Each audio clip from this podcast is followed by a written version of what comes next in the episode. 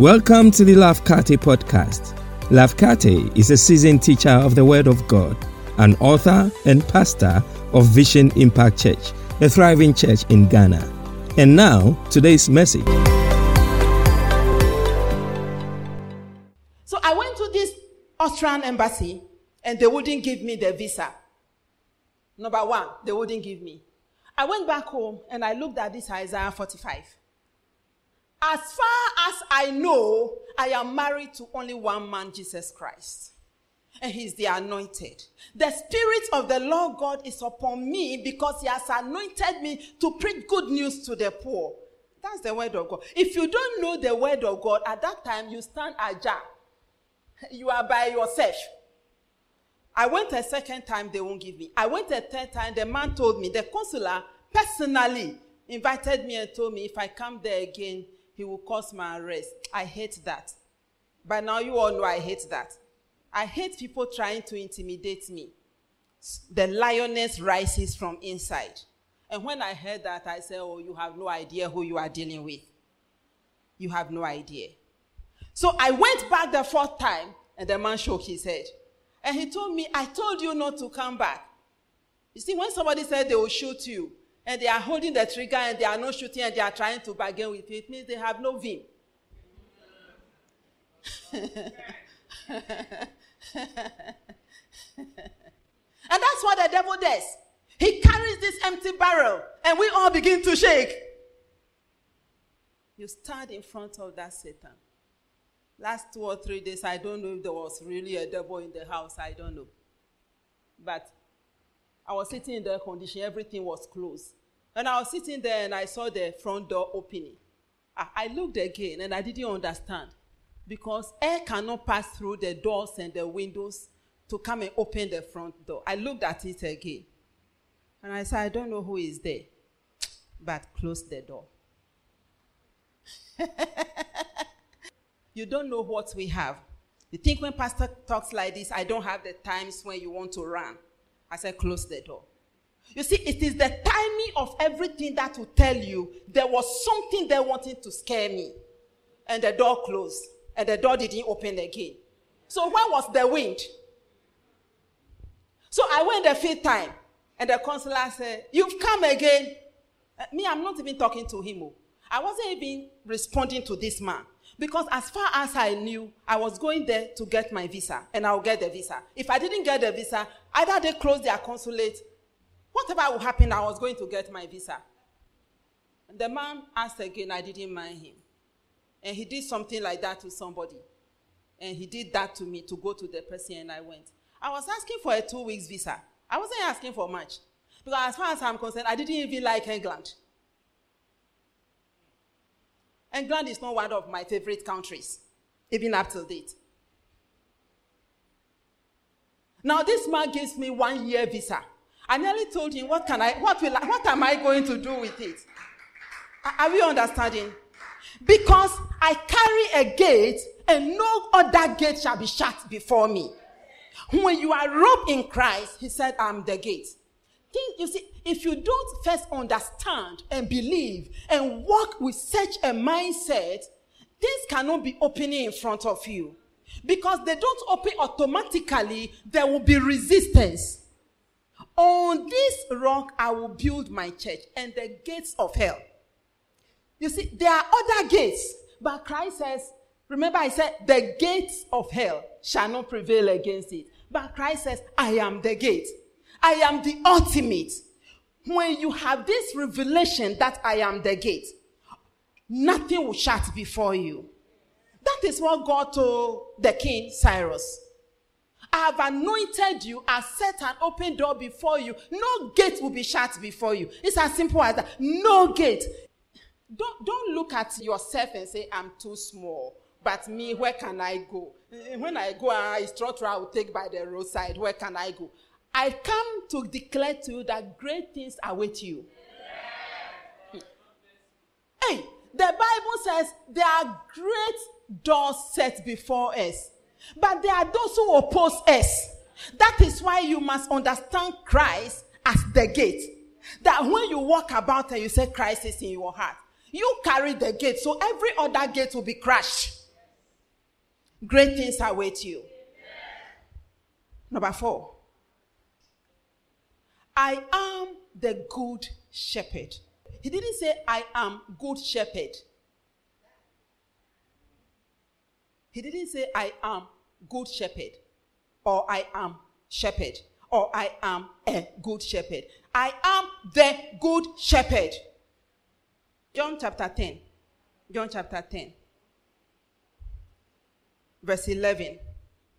He says, I am the good shepherd. The good shepherd lays down his life for the sheep. Verse 12. The hired hand is not the shepherd and does not own the sheep. So when he sees the wolf coming, he runs. Your uncle you are depending on. Last week I was at home to visit a great man of God who is very sick. And you wonder, where are the church members? Where are the colleague pastors? Where are them all? Because we all are hirelings. But there is one man who has promised, I will never leave you nor forsake you. I will never. Sometimes a husband will get tired of the wife's sickness. A wife will get tired of nursing the husband. She doesn't even understand. But he who is your God, he never sleeps nor slumbers. Hallelujah. Because he is a good shepherd. He will nurture you. He will care for you. He will carry you. He will love you. What else do you want? What do you want? I am your good shepherd. Number five. I am the resurrection and the life. I am the resurrection and the life. John chapter 11, verse 25. Understanding resurrection and life is so important. Church, today we talk as if life is forever on this side of earth. But remember, Methuselah died. And David's one week old child died. Somebody's one day old child dies. But understanding Jesus as the resurrection and the life, every second that passes, we are walking slowly. We are marching to the cemetery. You don't want to hear that is the truth. Gradually, we are all marching to the cemetery, but the cemetery is not the end. The resurrection and the life gives us hope of eternity. This is hope. This is hope. Write down First Thessalonians chapter 4. Read all. But I'll urge you to read from verse 14 to the end. It says, encourage one another with these words. Talking about death is an encouragement for the child of God. The reason we can know in John chapter 11, Jesus had not died yet. But he declared that I am the resurrection and the life. And then in the book of John by chapter 20, he resurrected. Did your Christ resurrect? I am the resurrection. And because he lives, you can also know you will live. You will live not on this earth, but there is a better place we are going to. Heaven is so beautiful. It's so glorious. We shall be with our King and our Lord. In that place, it is not this sun that is so hot that will be there. There will be brightness. It will be the glory of the Lord. Hallelujah. It will be so beautiful. You will see your uncle. I will see my mother. I will see my father. I will see my brother. And when I shall go before you and you come, you will see me. And I will boogie in heaven. If you know him, he said, I am the resurrection and the life. I am living. And because I'm living, this is the hope you should have. You do Christian life knowing that this earth is temporary. But after this earth, it doesn't matter what I'm going through. Lazarus suffered so much. Lazarus suffered. The rich man was enjoying himself. Lazarus was suffering. He was looking for just the crumbs on the ground to eat. No one would give him. Dogs were licking his wound. By the time they found, maybe they bent him. Maybe they just threw him away for the dogs to go and eat. But he wasn't there because he has known the revelation of the Christ as the resurrection and the life. So by the time, do you know how I know that? Because two men hung beside Jesus. And one of them said, spoke to Jesus. When you go into your kingdom, remember me. What did Jesus say? Today, today, you are set for paradise. You don't like that because you don't want to die. But you will die. And I will die. So if you walk around with this paradise mindset, if you walk around with this glory that awaits us, today, as you know Jesus, so you don't walk around afraid of dying.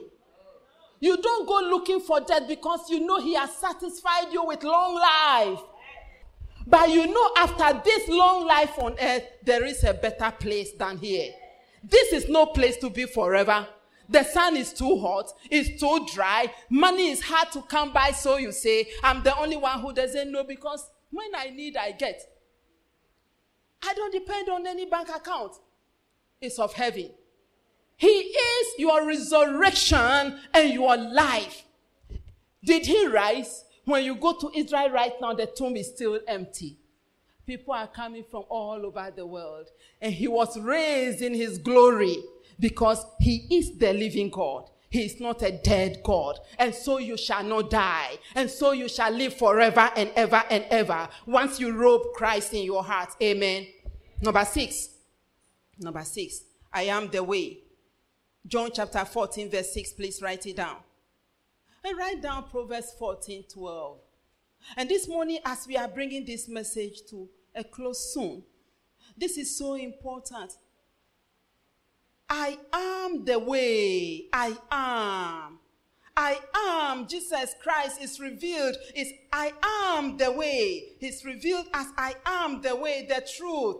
There are certain ways, but they are falsehood their falsehood. Hmm. Darwin, Charles Darwin, he said we came from monkeys. There's a museum in Scotland, Darwin Museum in Scotland. He came from the gorillas or something or something. He alone came from them. Unfortunately, he said the pace the Bible says in Psalm 40, the fool has said in his heart, There is no God. He said it is because they are corrupt and they have done abominable things. It's an abomination to look at God in the face. Look at the air you breathe. Look at the glory of the sunshine. Look at the hills, the trees, the ground that doesn't sink you. To look at God in everything around you and tell Him there's no God is an insult. It's an insult and tell him you came from a created thing is an insult. And worship an idol is an insult. He said, I am the way, I am the truth. There's no falsehood in me, and I am life. There is a way that seems right to a man. Proverbs 14 12. Your own way is not the way to salvation. Your own determinations and thinkings. You think, especially when you are young, you think you are somebody. Yeah? And sometimes you can be old and you think that I've arrived. What is all this new message they are bringing? It's not a new message. This message has been from the beginning. We are talking about Christ revealed. Jesus says, I am the way. If you have found that way, follow it to the end. You don't follow at your will. When you like, you follow. When you don't like, again, you digress or you divert the course more. When you want, then you come. It's not about going to church on Sunday. It is about knowing the way and being on the road. It is a determination. That is what I determined before I was 16. And that is why I always say, I have decided to follow Jesus. I have decided to follow Jesus.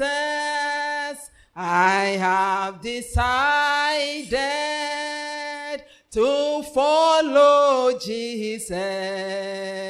No turning back, no turning back, no turning back. How are you following? Are you following? If you are following, He will not mess you up. He will lead you to eternal life. He will lead you in all of your ways because there is a way that seems right. You may be young or old. You do things anyhowly. Young people, you do things anyhowly. You think church is just religious. Sunday, let me go and pay my dues and go. No, no, no, no, no. Today, I will call you to the altar to make a decision that I will follow Christ no matter what. Three Hebrew boys, they were young men. That is why they called them boys, young men. But they had a determination. We will follow him into the fire. If we die, we die. One young woman, she was young, Esther. She made her determination. I will face the king, and if I perish, let me perish. What is your decision? To follow Jesus. He is the way. And number seven, he says, I am the true vine. The true vine. John chapter 15, verse 1. I am the true vine. I am the true vine. In Numbers chapter 13, from verse 17, when God promised the Israelites that I will give you a land filled with honey and milk, now when Moses was sending leaders of the 12 tribes to go and check the land they are about to enter, he said, Go and see if the land is fertile. Bring back some of its produce. Bring back some. The Bible says the land was so fertile, two men put one cluster of grapes on a pole and they carried it back. When God says, I am your true vine, He is saying to you, I want to bless you so much. I have great things in store for you. I want to make you wealthy. From the vine, you also get wine. Wine stands for joy, and wine stands for healing. Hallelujah. I am the one who heals you. I will heal you of every disease. I am the one who makes you celebrate. The kingdom of God is not meat and drink. But it is righteousness, it is peace, and it is joy in the Holy Ghost. I am the true vine. I want you to know that this week, as we are living church, if we will understand Christ as he is revealed in these seven speeches he made, then so shall your life be. He will butter your bread. He will give you bread and he will butter it. He will open doors and give, give you opportunities. This week, as you live here, there are so many opportunities to make you wealthy. You will dance and you will sing, and your neighbors will say you are disturbing them. Live here knowing the hand of the Lord is upon you, and you are blessed because you have determined to stay under the umbrella of the Most High God. Hallelujah! Hallelujah! Hallelujah! Hallelujah. Hallelujah. God bless you for listening to this message. Make sure to subscribe to this podcast to receive new messages every week. Until next time, remember, Jesus came that you may have and enjoy life and have it in abundance to the full till it overflows.